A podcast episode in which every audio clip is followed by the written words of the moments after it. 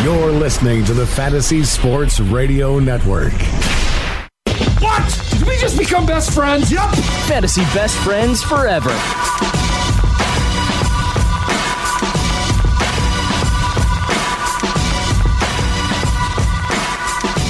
What's up, everybody? Welcome to Fantasy BFFs. I'm Mike Florio because Greg Sussman, after one week, decided he no longer wants to be best friends with Frank and I.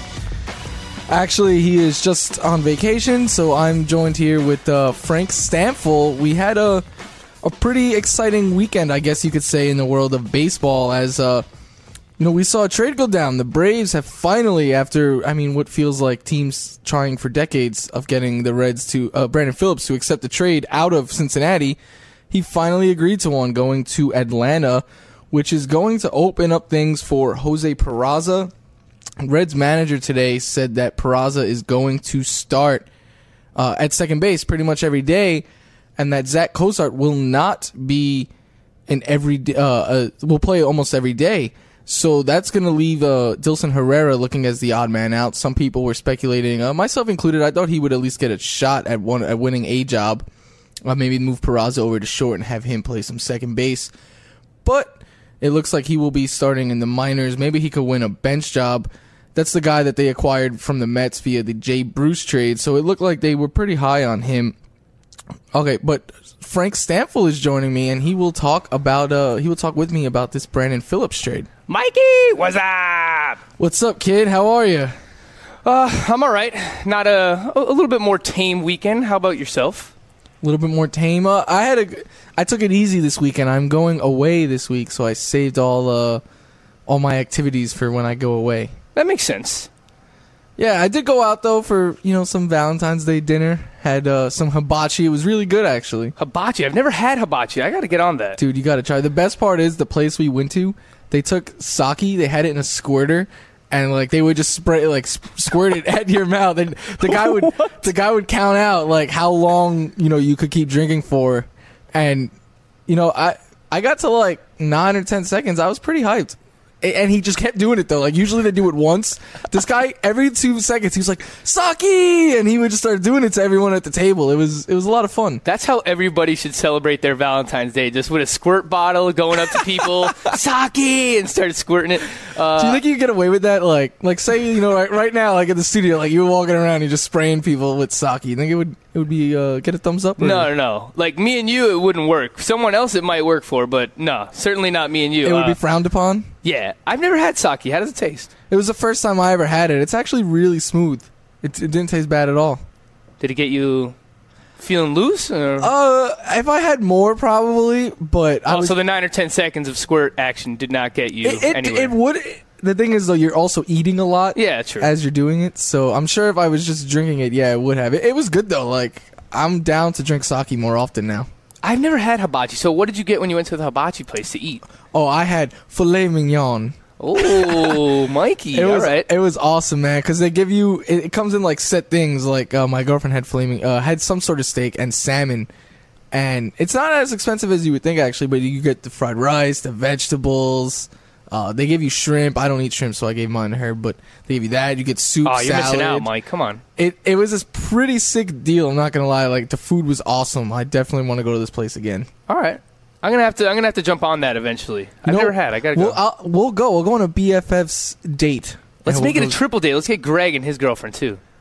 I'm down. I don't know if Greg would venture out to Queens. Though we might. He might want us to go to somewhere in Manhattan. It's snowing outside, Mike. I just thought I'd give you a weather update. Ah, boo! I hate the snow. Can't you not wait to miss the snow and go to Arizona where it's like 80 degrees? Oh, I can't wait. I wish the blizzard happened while I was away, because I don't really like the snow. I, yeah. I, I don't know. I liked it when I was younger, but not now that like you got to go to work and stuff. You just you wish there was no snow. Yep, I agree with you, dude. Brandon Phillips to Atlanta. I find this interesting because didn't wasn't he supposed to go there last year and then he voided the deal? So I'm trying to figure out why did he not void it this time? He has some kind of like partial no trade clause, I, I believe, something like that, right? Uh, yeah, he he rejected tr- like trade after trade where he was gonna get sent somewhere. One was to Atlanta, I believe. I, I tweeted out on Saturday night when the report came out that you know the Braves are once again trying to acquire him. I said, uh, "This is all fun and games until uh, Brandon Phillips gives us the Dikembe Mutombo finger wag again." But but he approved it. Yeah, I mean, I, I don't really know what the difference between last year and this year was. Maybe, you know, final year of the contract. I believe he might be from Atlanta, so I, I'm surprised he didn't want to go there last year, but. You know, don't sleep on Atlanta, man. I know they were terrible last year. Uh, the pitching is still not great, but that lineup from top to bottom is not terrible. I'm pretty happy though that he is going to hit sixth. I was a little afraid that they were going to slide him in the two hole and then move Dansby Swanson down to like seven or eight. I was getting worried about that because Why does that worry you? Like, are you a big Dansby Swanson guy? Do you want to? Do you think that's good for his development, or you just you like Brandon Phillip lower in the lineup because he's older, or a mix of both. Like I like the fact that Swanson is getting every opportunity to develop, and I also think though he's just more fantasy relevant in the two hole where you know he can still run a bit. He will probably score some run, like a lot of runs, a lot for you know an Atlanta lineup. But I, I feel like Phillips is the better bat that would hit six rather than Swanson. Like Phillips still does have some pop. He can, you know, drive in the run like some runs. Whereas I think Dansby they would have put him like seven or eight. Or maybe they, you know, I was even a little bit afraid. Maybe they try and do the Cubs thing and hit the pitcher eighth and the speedy guy ninth, and I think it would have just killed his fantasy value. Yeah, so now they have uh, Adonis Garcia. Garcia actually drops even lower in the lineup. He's projected to hit seventh as of now. Uh, I agree with you. I like Brandon Phillips in the sixth spot in the lineup. Still does have a little bit of pop last year.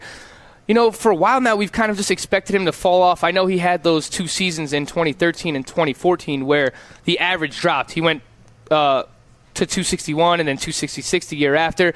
But now he's really picked it back up, uh, reshaping himself. 294 batting average in 2015, and then last year 291. He actually picked things up a lot in the second half last year too.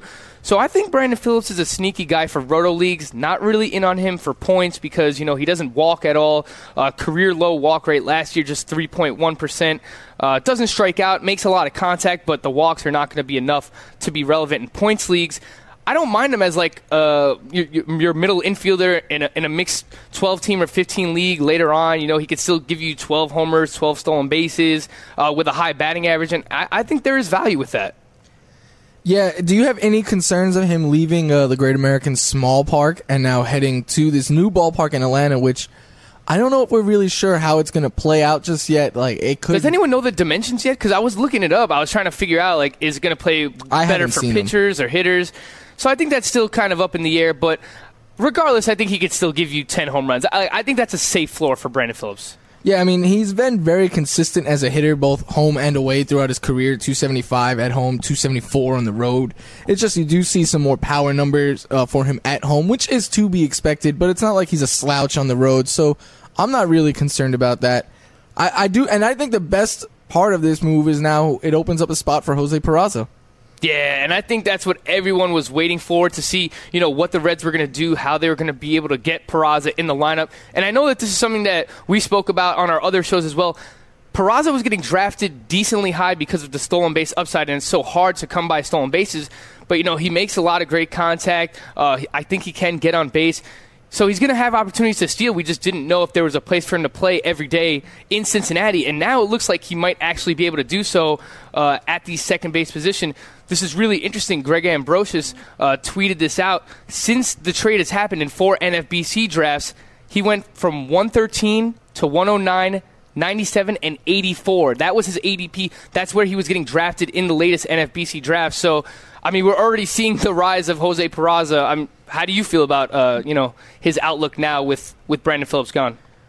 Oh, and the fact that they said he's going to be their everyday second baseman, I, am even higher on him now than I was last night because, like I, I opened the show with, I was a little uh, speculating a little bit that maybe Dilson Herrera gets a, sh- a chance, just you know, a, a, open competition, something along those lines. I still think that there's a chance though because I've seen Dilson Herrera's name being thrown around places. Yeah, well, Price came out today and said that Jose Peraza is going to be their everyday second baseman. Okay. So uh, that I mean, it, it depends also where he hits in the lineup. I'm projecting that he's going to hit second, but I mean, we all like Peraza. It's just a matter of how high his ADP is going to climb. At at 84 overall, that that might be like the peak where I would take a shot on him because if he keeps climbing, I think up, it's just going to keep going. Yeah, I don't think I'm going to own him in a lot of leagues then. But here's one thing I haven't heard anyone bring up, and I want to ask you: with now the fact that they have a spot every day for Peraza and he can, you know, he is a high OBP guy.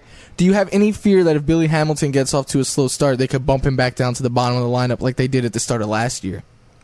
Yeah, I mean, I think there's always definitely a chance. That's what's so scary about drafting Billy Hamilton is, you know, we've seen him get demoted before, so you know he struggles against left-handed pitching. If that's something, maybe they work some kind of platoon in, or you know, when he. When he uh, when they're facing a left-hander, maybe they push Billy Hamilton to the bottom of the lineup, keep Jose Peraza at the top because Jose Peraza is a right-handed bat, so maybe that makes more sense. Um, doesn't walk a lot. I mean, just 2.7% last year, but great batting average, uh, 324, which, which led to the 352 OBP, but 21 stolen bases in only 72 games. I mean, we're talking about a potential 45, 50 stolen base guy. That's why I, I, I just I think his ADP is going to continue to climb now that he's you know has a full time role.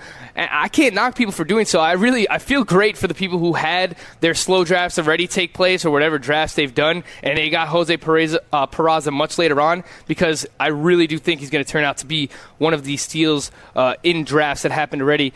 The stolen bases are legit. This is a guy he stole 64 bases in a minor league season. You know he has he has legit speed. That is his plus plus tool, uh, and the batting average looks legit as well. So I think I'm in on Peraza, but he is of the mold of that Dee Gordon, Billy Hamilton kind of guy. So it really, you know, do you want to punt? Do you want to give up a two two categories when you draft a guy like this? That's really something that you have to decide when you're putting your teams together. And I really do think these guys' value, though, especially Billy Hamilton, is tied to where he's going to hit in the lineup. Just going back to what I said, if they drop him, because looking at last year, in 46 games when he hit leadoff, he had 31 stolen bases. 30 games when he hit second, he had 16 stolen bases. 20 games when he hit seventh, he had just six stolen bases, and then he had just four in 60 games where he hit ninth. So those are the four spots we really seen him get action at last year. And when he was at the top of the lineup, he was the guy we all know and love, stealing you know a ton of bases, almost averaged a, like a steal per more than a steal per every two games in the top of the order, but not doing so at all really when he hits the bottom of the order, and that makes sense because you know you're not going to really want to run when you're in the bottom of the order. You're just trying to you know get back to the guys at the top of the lineup, and that's where you really look to produce the runs for you know the guys like a Votto and previously like Bruce and Phillips. So I do worry that if he, I, I, I think it's a little bit more worrisome for Billy Hamilton now because the fact that they have another speedy guy, a guy who can get on base. That if Hamilton you know starts to slow down, they could just bump him back down and put Peraza in the top. Roster Resource currently has Jose Peraza at eight. So I'm interested to see, you know, what they do here. I think it actually makes more sense for him to hit leadoff, considering he is more of a complete hitter. Like much better than Billy Hamilton. I think we can all confidently say that. Uh, but, what, but, the speed is probably better for Hamilton. But I, I do think that Peraza is a better all-around hitter than than Hamilton is. I agree, but that for me, I would want to put him second then because then you get Hamilton on. There's a better chance that Peraza could drive Hamilton in rather than Hamilton driving in Peraza True. And you know, if you could get even if Hamilton gets out, then you know Peraza gets on base. You have him right before the big bats in your lineup. So and imagine if they both get on. So first and second leading off. How many times we're going to see a double steal scenario with Billy Hamilton and Jose Peraza? Yeah, and then a ton of RBI opportunities for uh, Joey Votto, unless you know they steal every time and then teams just intentionally walk Votto. That that is a good point. Or maybe you know maybe he just won't even want to swing the bat because we've seen him do that before, where all he does is uh, draw walks. So before we hit a break, we had some NFL news. The Giants cut veteran Victor Cruz. I think we were all kind of expecting this, right? Because he was a big, uh, well, not maybe not a, a huge, but you know, he had a bigger cap hit than they probably want to take on. And between the whole, you know, boat gate or whatever you want to call it, uh, uh, down in Miami, he wasn't he wasn't doing what he was supposed to do as a veteran. You know, supposed to be guiding Odell Beckham Jr. and Sterling Shepard, and instead, you know, getting in trouble with all that stuff. And uh, just production wise, he was a shell of his former self. It was great that he was able to play for a full 16 games and you know come back from the injury like he did. But I, I think his better days are behind him. I think he'll latch on with another team for you know a much less price, but you know we should see an uptick in targets for Sterling Shepard, and I really do expect the Giants to either go out and sign a big name tight end or uh, draft one early on. I expect them to do that and add some wide receiver depth, but as you were saying, Cruz was a 7.5. Um, they say the Giants now save 7.5 million against the cap. I also think it makes sense because he obviously plays his best ball on the slot, which is where rookie Sterling Shepard kind of thrived this year, and that's the future. So Yep. that's the way you're looking to go.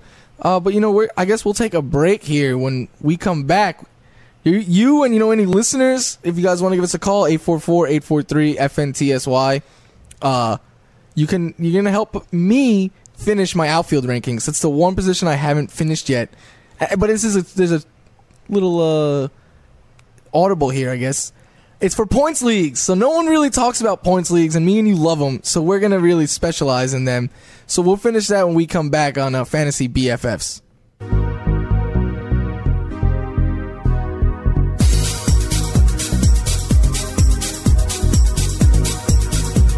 Welcome back to Fantasy BFFs. Mike Florio here with Frank Stampfel. And as we said before we went to break, you know, you guys are going to help me finish my rankings. I have to get this uh, done. Our Roto Experts package, exclusive edge package, comes out tomorrow. Uh, I'm sorry, Wednesday. So I want to get these done by Wednesday, you know, so I can go on vacation and not have to worry about where to rank, you know, Charlie Blackmon. But, uh, That's exactly what you should do. You should be in Arizona. You should, you know, you should take a tally, a survey of Arizonians, how they would uh, rank the outfield position. Yeah, I'm gonna pass on that. but that's why I got you. You know, we're BFFs. You're gonna help me. If anyone wants to call, the number is uh, 844-843-6879. Feel free to send write-ins on Twitter. Yeah, I was gonna say, you know, at FNTSY Radio or me, I'm at Michael F. Florio. Frank, what's your handle? At roto underscore Frank. There you go. So, you know, I started the, the rankings off because there's no real point in talking about these guys. My first tier in this order I have Mike Trout, Mookie Betts, Kris Bryant, and Bryce Harper. So yeah, nothing crazy there. I, I kind of wanted to see if you would include Charlie Blackmon just at the end of that tier. I currently have him fifth at the start of tier two. I do think though there is a fall off because even Blackmon at his best, I don't think can equate to what those top four guys are. I don't know if you agree or not. I mean, last year was pretty close to his best, but he missed some time. So if he played a full season at last year's production rate, I mean, he probably could approach those guys in points leagues. Uh, but I guess we should factor into that, you know, he's had injuries in the past as well. Yeah, and I mean the, the top four guys that I said are amongst four of the best players in baseball. E- Even though Bryce Harper had a down year last year, I at least am expecting him to bounce back. I, I think he is going to have a year similar, like in between what he did last year and what he did in 2015. So what's like a realistic projection then?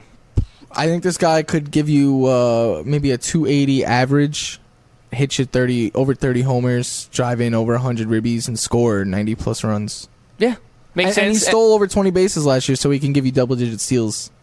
And for points leagues, he's awesome because the walk rate. I mean, the past two years, 2015, 19% walk rate, and then last year, 17% walk rate. Even though he had the 243 average, 373 OBP, which is huge for points leagues. Yeah, I mean, this guy, you can get him at the end of round one, maybe even in some leagues beginning of round two, and you have a chance, a legitimate chance at getting the number one player in fantasy like he was two years ago.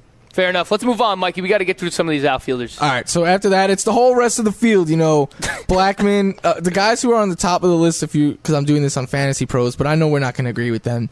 You know, they have Blackmon, Marte, Braun, Cruz, Turner, Springer, Pollock, Cargo, JD Martinez, Stanton. I would say those are the guys that we should probably start with. You know, so who I, I think So we're are you doing tiers or what? yeah, I'm doing tiers. Okay.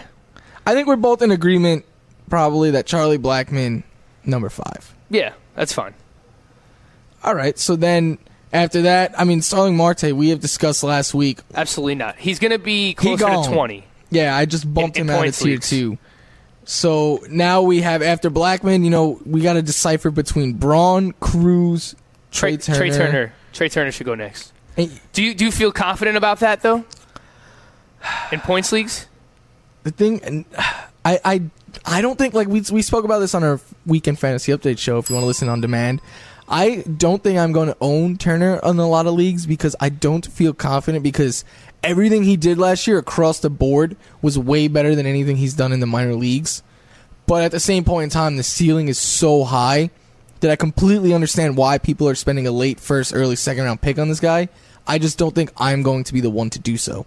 So I just I want to give you a little heads up here and kind of make a comparison. Jose Ramirez finished as the 11th outfielder in points leagues last year, and that's with a 311 batting average, 11 home runs, uh, and 22 stolen bases. So if we project about similar power for Trea Turner, 11 to what 13, 14 home runs with a 310 batting average, except Jose Ramirez stole 22 bases and Trea Turner can maybe steal, you know, 40 to 50.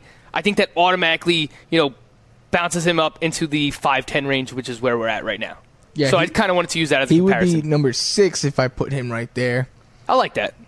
Followed then by uh, Nelly. You know, there's Braun, there's Nelly Cruz. George Springer is someone I like a lot this year, as is JD Martinez. especially because George Springer walks a lot and he's going to hit at the top of a great lineup, which is really something that I want to stress for you know points leagues owners is getting guys that hit in the top half of really potent lineups because they're going to have so many opportunities to not only get at bats, so like more at bats can give you more fantasy points, but they could score more runs. Uh, and just because you know if they're in a better lineup, they're going to have more opportunities to bat because you know so many players in that lineup are getting hits that they're getting more opportunities. So I, I do like George Springer a lot. I would say it's between him and Nelson Cruz here. Uh, so while you were talking, I kind of threw Springer seven, Cruz eight, I don't have a problem with that. just because I think like what we saw last year. First of all, out of George Springer was really good. He finished last year one, two, three, four, five, six, seventh outfielder in standard points leagues. Uh, he was a couple of points behind Nelson Cruz, but I think there's a chance that he could get even better. Whereas I think Cruz has kind of plateaued. Like we're not saying anything bad about Cruz; he's awesome, but I just think Where can you see George Springer getting better though?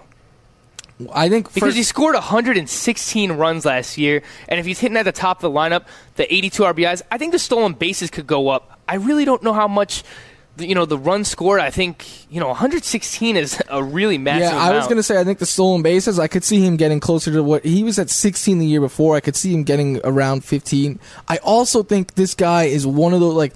Remember the power pro, like prospect he was. Like 29 home runs is great, but I still think this guy could have a season where he hits 35, 40 home runs. Okay, and in that lineup, it makes sense. Uh, I do want to point out that he had a whopping 744 plate appearances and didn't miss a single game last year. That is awesome. and with all of that included, he finished as the seventh outfielder. So I really do think that that is his ceiling. I, I I think that that's where he's at. I think he's a volume play, kind of similar to Adam Jones, where you know if he ever misses time, it's really it's really going to hurt his value. Yeah, I could certainly see that, but I, I don't know. I think it's a mix of him being so much younger than Nelly Cruz and just that I, I still do think, like, I think last year is kind of what you would draft him expecting, but I think he has a chance, like I said, to get a little bit better. Whereas I think Nelson Cruz, I don't really see him improving upon what he did last year. I don't know how many players did this last season, but fun fact: George Springer actually got caught stealing more times than he had stolen bases. That's kind of crazy. That he had ten caught actually. stealing and nine stolen bases. That worries me a little bit. Yeah, something to consider. So let's say we have these guys seven, eight. Then though, uh, so after that, you know, some guys I have penciled in, not in any order, but guys I think belong in the same tier: uh, Braun, Cargo, Cespedes, Pollock, J.D. Martinez, Giancarlo Stanton. Hmm. Braun, Cargo, Cespedes. Braun scares me, man. Yeah, Like, I, I, I know he's a he's a guarantee to miss 20 games per year, and in a points leagues where uh, where volume and at bats are so important, it, it just scares me for Ryan Braun.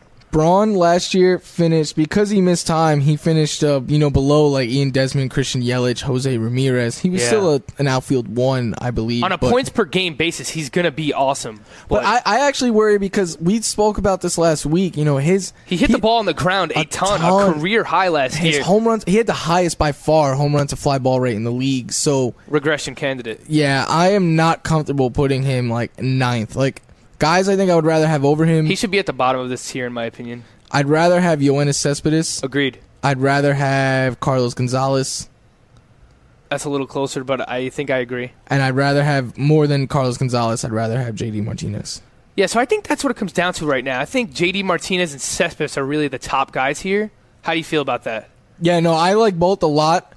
Uh, the only issue I have, I, the reason I think I would put Cespedes a little bit higher was because I know it wasn't like an injury. It, he ran into a wall, but JD misses a lot he, of time. He too. does miss time, so I think I, I would use that as a tiebreaker. I love JD Martinez's ability, and if you know if you buy in, I believe he is on a contract. He year. is a contract year. Yep. Yeah, so so I, I I think those guys nine and ten right after you know the Springer and Cruises of the world, Yeah, I like that. and then after that you know Cargo, Braun, Pollock, Stanton would. I, I kind of like them in that order. I'm okay flip flopping Braun and Cargo. I just think thinking about it, the the ballpark I know is great in Milwaukee, but it's even better in Colorado. That lineup is stacked. Cargo has proven that you know the last few years he, he's really proven that he can be a durable player.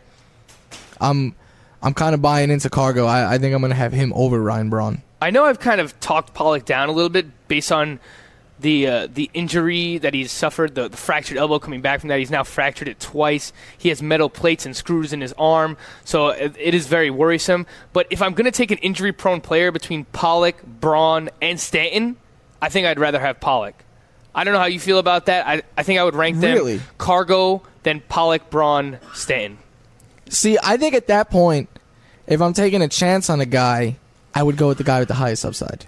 But that's the thing. You don't think Pollock has the highest upside of this group because if not only Braun is an injury prone player, but we're expecting him to regress as well, I mean, you factor both of those things in, and his value is going to drop a lot, in my opinion. I think Giancarlo Stanton might have the highest upside. Oh. Well, that makes sense, but I, I, I don't want anything to do with him. He won't be on any of my teams, I'll tell you that.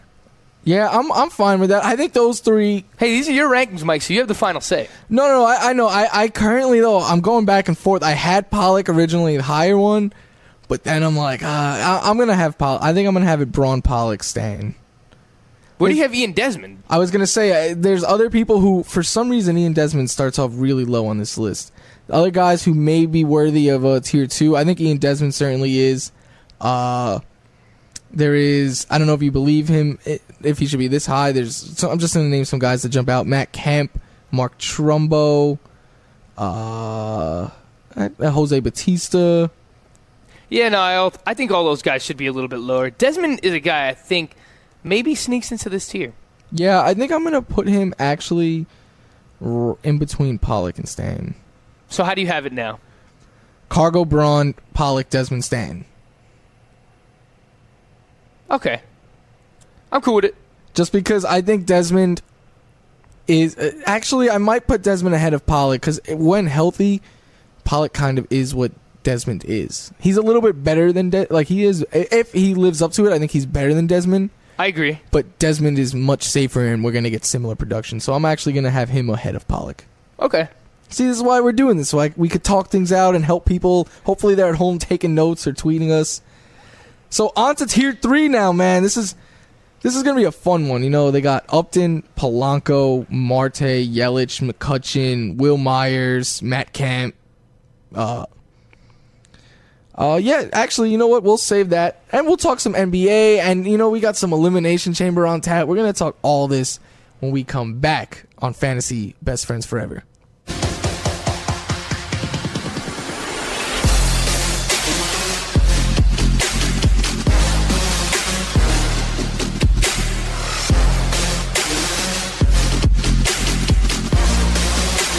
Welcome back to Fantasy Best Friends Forever. Here with my BFF Frank Stampfel. He's uh, ringing the bell and helping me finish my outfield rankings because, you know, I have to get these done by That's Wednesday. That's what friends are for. Exactly. I banged out a lot of positions over the weekend, but outfield is just is so much. Hey, Valentine's Day, you know. uh, outfield is a lot, so I, and I like to get an out, an outside perspective, so it's not just all, you know, the way I think. You know, in case maybe I'm too high or too low on a player, you know, someone could uh, talk me off the ledge.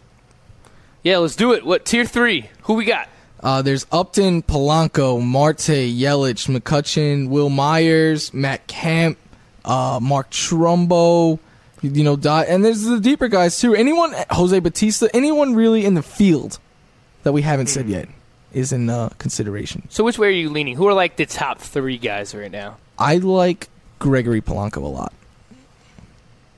I think that you know he had the hot start last year, and then he got hurt in the second half, and that's when his production really started to plummet. Mm-hmm. But I, I mean, you could say that's like a narrative, but the kid is just 25 years old, and he. I mean, even if he did what he hit- did last year, you would like to see the average come up a bit more because he always hit higher average in the minors. But 22 homers, 79 runs, 86 ribbies, 17 stolen bases. Yeah, it's not bad. I could see it. What about McCutchen then? Because McCutchen had a huge down year, but he didn't finish that far behind Polanco in terms He had of a uh, big, fantasy big points. final two months as well. So are you factoring that in? Because he's a guy that I, I think should be a little bit higher in points leagues. To be honest, I was gonna say you could easily start this tier with the three pirate guys. Like Marte is the one I'm lowest on in points because you know he does a, he gets a lot of his value in roto because of the stolen bases. He doesn't hit for a lot of power. And he misses time every year. Yeah.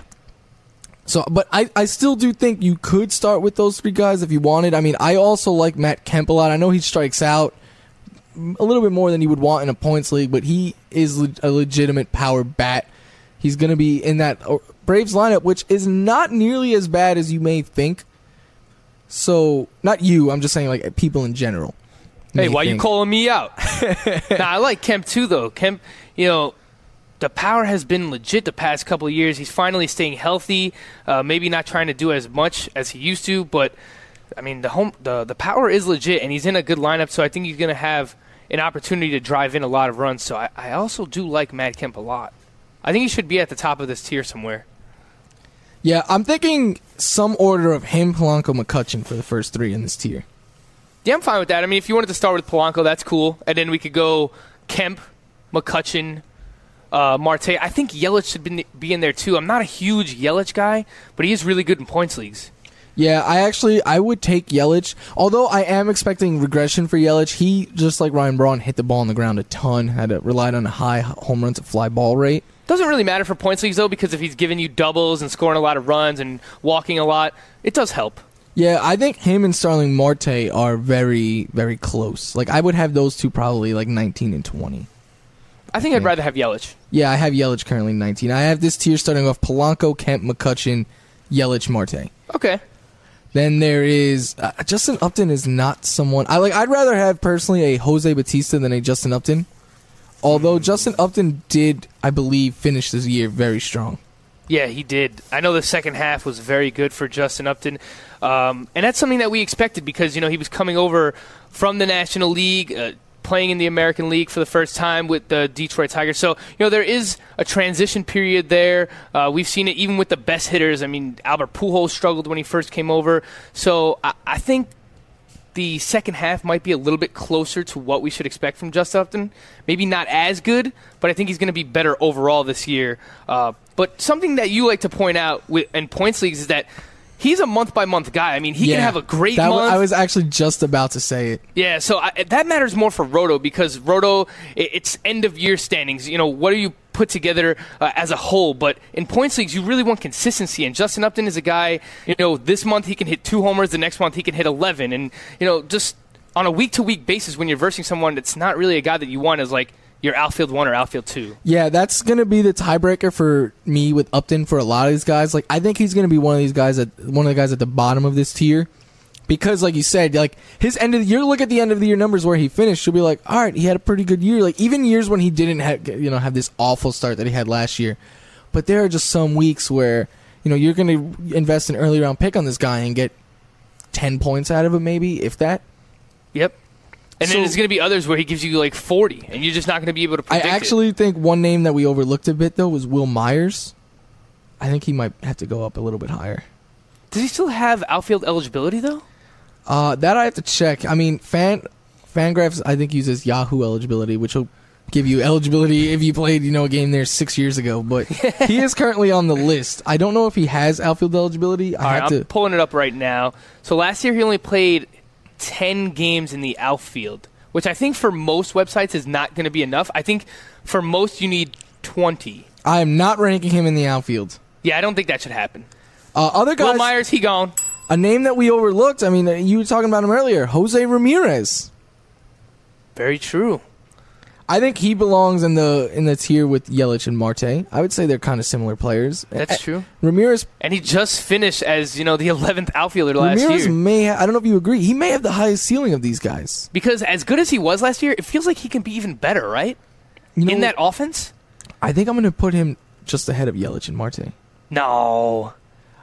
I think right behind him. All right, I'm cool with that. Then I think But they are your rankings, Mike. You know. No, no, no. I, I mean, I'm kind of torn on those guys, so I, I'll, I'll listen to you and put him at 21. Then, uh, you know, th- some other guys I don't think they belong in this tier, but some underrated points leagues guys are Kole Calhoun and Ben Zobrist. They're uh, popping up on this list right now of names I'm looking at. These are guys who every year get drafted pretty late and, And Nick Markakis. yeah, Nick Markakis is my guy. I the thing about Nick Markakis though that differs for me amongst these guys, Nick Markakis is consistently mediocre. Like you don't ever want to start Nick Markakis. I but, agree. But if you if you gotta if you you know you're in a pinch, you need 15 points, you could throw Markakis in and you'll get it. Yeah, that's the thing. He's super consistent for points leagues, but the upside is not there. Last year, if you look at it, though, he finished with more fantasy points than Justin Upton, Starling Marte, I mean, Dexter Fowler. He's over a lot of big names here. He had more than JD Martinez, Jose Bautista. Uh, You know mostly be- because those guys got hurt, but that's something that you have to factor in because I mean, they do get hurt a lot. You know what's going to be funny though, right? When when my rankings get published on Fantasy Pro, uh, they're going to show me as the high guy on Nick Markakis, probably by a wide margin, because I think I'm the only one who you know posts points leagues rankings, and everyone else does roto. So I'm going to look like a fool for those of you who look at my rankings and don't know their points leagues. but hopefully, you go to rotoexperts.com and you see that it is points leagues rankings. Yeah. But uh, I don't think Markakis should be in this tier yet. Maybe No, a little bit later either. on, more I- of like I- a outfield three, low end kind of guy that you could just take for consistency uh, purposes. There's but there's still Mark Trumbo we could throw in this tier. I like Adam Eaton a lot too. Going to score a lot of runs. Going to get on base a lot. Uh, stolen bases could go up in the National League, so I think that's something that you should consider as well. Uh, but I also do like Trumbo. Trumbo was a name that I was just looking at. Uh, I believe he finished as a top ten outfielder. Yep, two, four, seventh outfielder last year. Yeah, I'd Mark rather. I, you know what? This is one that we spoke about a couple weeks ago, and I kind of flip flopped on it. I well, I, I am now. I said I'd rather have Jose Bautista, but I think I'm going to put Trumbo ahead of Bautista. Yeah, and I think that's the way to go too. Just I- because we know what he could do in Baltimore, in Camden Yards. Jose Bautista, one year older, uh, still has to battle injuries all the time. It wouldn't shock me if Bautista does fit better. I mean, uh, finish better. But I, I, I think Trumbo is safer.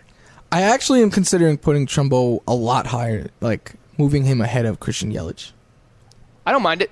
I might I actually. mean, you get like six points for every home run. So I might actually move him all like I feel like he has to be ahead of Matt Kemp too because like Matt Kemp is good, but Mark Trumbo is going to hit more home runs. He's in a better lineup. He's in a better. But we expect. Trumbo to regress a little bit, right? And the second half was a little worrisome. It's something you do have to consider every single year. I mean, he's a first half player. If you look at Mark Trumbo's second halves over the past, you know, five years, every single one of them, he, he breaks down in the second half. So I think that is something that we have to consider. And if we we were just talking about for consistency purposes, I mean, he's not really a guy that's going to help you out later on in the year. Yeah, so if you're listening and you draft Mark Trumbo in any league, you know take uh take Frank's word on it and sell him at the All Star break. Yeah, that's something I probably should have done last year because I had him everywhere. All right, yeah, I'm gonna put him just behind McCutchen, Fair enough. ahead of Christian Yelich. Yeah, so then I got Jose Bautista. I I still I keep looking at him and thinking like 23 is too low, but I don't know if I really want him ahead of Ramirez, Marte, or Yelich.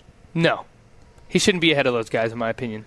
Then there's Justin Upton. Uh, what about Adam Jones? You think he gets into this tier? Yeah, he probably should be. I mean, as much as we like to poo poo him for points leagues, uh, he, you know, he still finished as a top 25 outfielder last year. Um, super consistent, durable, going to play a lot of games, uh, going to hit home runs also in that uh, Baltimore lineup. But, you know, batting average coming down a little bit. I think, you know, he should be towards the back end of this tier a little bit. I'd move him a little bit lower. I wouldn't have him yet. I have him and Justin Upton back to back. That's probably fair. All right, and I'm gonna let you pick this guy's spot because I think he does belong in this tier, and I know you love him. David Dahl. David Dahl, uh, man, it's so tough to rank him because we don't know what we're going to get out of him. Great ballpark, but is he going to play every day? Uh, I think I'd rather have one of these consistent guys over him. I think I'd rather have Adam Jones over David Dahl. What about Justin Upton? I think I'd still rather have J- uh, Justin Upton. So I'm going to put David Dahl, the final guy in tier three, and I, I think Do you have Adam Eaton in this tier? I do not. I feel like he should be. See, I feel like he should be in a similar tier as like a He finished. Kole Calhoun. he had just nine points less than Carlos Gonzalez last year. He is a player that is a And I think he's gonna in get better. I think he's going to get better on Washington. Where did he finish last year amongst outfielders? Uh, he finished, yeah, just ahead of Chris Davis, just ahead of Kole Calhoun. I was thinking He finished 17th last year in points, and I think he could get better. Yeah, he had eight in the league. I'm looking at, he had eight more points than Kole Calhoun. I was thinking those two kind of go like neck and neck. That's why I, I was gonna put Adam Eaton at the start of tier four. I, I, don't think know. I'd rather have him than David Dahl. really, and you're the high guy on David Dahl. Yeah, in a points league, Hmm. Are you worried about the playing time with Dahl? I think so. I think I am, and the fact that I mean. He's still just what this is going to be his second year in the majors, and we've seen second year guys take step backs. I mean, Miguel Sano just did one. We were expecting a lot more out of Maikel Franco. Uh, so yeah, I don't know, man. Second year guys do worry me a little bit, uh, and especially in, in points leagues. I mean, I guess you could take a little bit more chances because you only start three outfielders usually, but I don't know. I like Adam Eaton. I'm in on Adam Eaton this Here's year. Here's an interesting name for you. Does he belong in tier three? Kyle Schwarber. no, Really, I kind not in points. I kind of think he does Why is that? because he does walk a lot. He's going to give you a lot of home runs. Uh, he's in that great lineup. If he hits leadoff, he's going to score a ton of runs. And But is he going to play every day? I mean, That's does the he sit against concern. left-handed pitching? I'm concerned that he, if he'll play every day, and that he's going to lose at bats as a defensive replacement. Yep. I think for all those reasons, maybe you could have him lead off tier four, but I'm probably not doing it. Yeah, I'm, he's definitely going to be around this area. He's going to be a guy who I don't own in any leagues this year, though, because he's going to get overdrafted. Everyone's going to take him, hoping he gets catcher eligibility. Yep. I agree with you. So that was tiers one, two, and three. Maybe you know we'll finish tomorrow. Maybe not. We'll we'll let you know. But we're gonna switch over a little bit to, to basketball. Frank, you're you're our NBA guy here. Break down this uh this trade for us between what was it uh the the Nuggets and the Blazers. Yeah, so this is interesting because Mason Plumlee was having a great year. I mean, all around, he's a good, uh, he's a decent scorer, good rebounder, and a great passer for a big man. Uh, but he's a guy who needs big minutes uh, to meet his value. And, and now, I mean, I think the minutes are going to come down. I don't think we're going to see him and Jokic starting together. I'd be really surprised if that happens. Uh, I, I think they got him to be the backup there. He does a lot of the s- similar things uh, that Jokic does. So. I, I think when they don't have Jokic on the floor, they want to have a, a big man that can that can pass the ball and facilitate the offense at the top of the key. So I, I think his value takes a step back just because the minutes aren't going to be there for him. Uh, and Jusuf Nurkic, I mean, this is a guy that we've we've been expecting big things out of him for a long time now, but I kind of think he is what he is. a lot of stuff that comes out of Denver is that he's a head case. He's kind of hard to work with. You know, he wants to get more shots. He wants more playing time.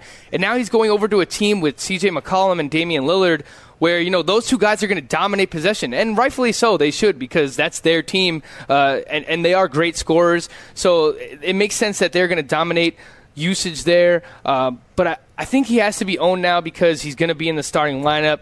Don't expect 30 plus minutes, but if we see 25 to 28, you know, he could probably He's finally free. He's finally free. Uh, that's right, man. Nurkic. A lot of people were rooting for him to get more minutes last year. It's finally going to happen, but you know, don't expect 30 plus minutes. Don't expect some, you know, a top 60 player moving forward. You know, in eight or nine category leagues. Uh, but you know, could give you double doubles. Uh, pretty good shot blocker as well, so that's going to help. But I don't know. I, I think uh, th- there is a little bit to be worried with uh, Nurkic. The field goal percentage, free throw percentage is not great either. So that's something to consider. But he should be owned in uh, probably 10 or 12 team leagues or deeper. And uh, I I mean I, for me as a Plumlee owner, I'm pretty sad. Yeah, I mean, I think Plumlee owners around the country uh, should be a little bit sad because the minutes are going to take a dip. Yep. Yep. It, I mean, it's just the start. The tr- NBA trade deadline is next Thursday. We're gonna get a lot more of these moves, and you know we'll be sure that you hear Frank's opinion every single day on these trades. But you know, when we come, we're gonna take a break, and when we come back, we're gonna talk something that Frank and I both watched last night that we both uh, want to talk a little bit about: the Elimination Chamber. So stay tuned for more from Fantasy BFFs.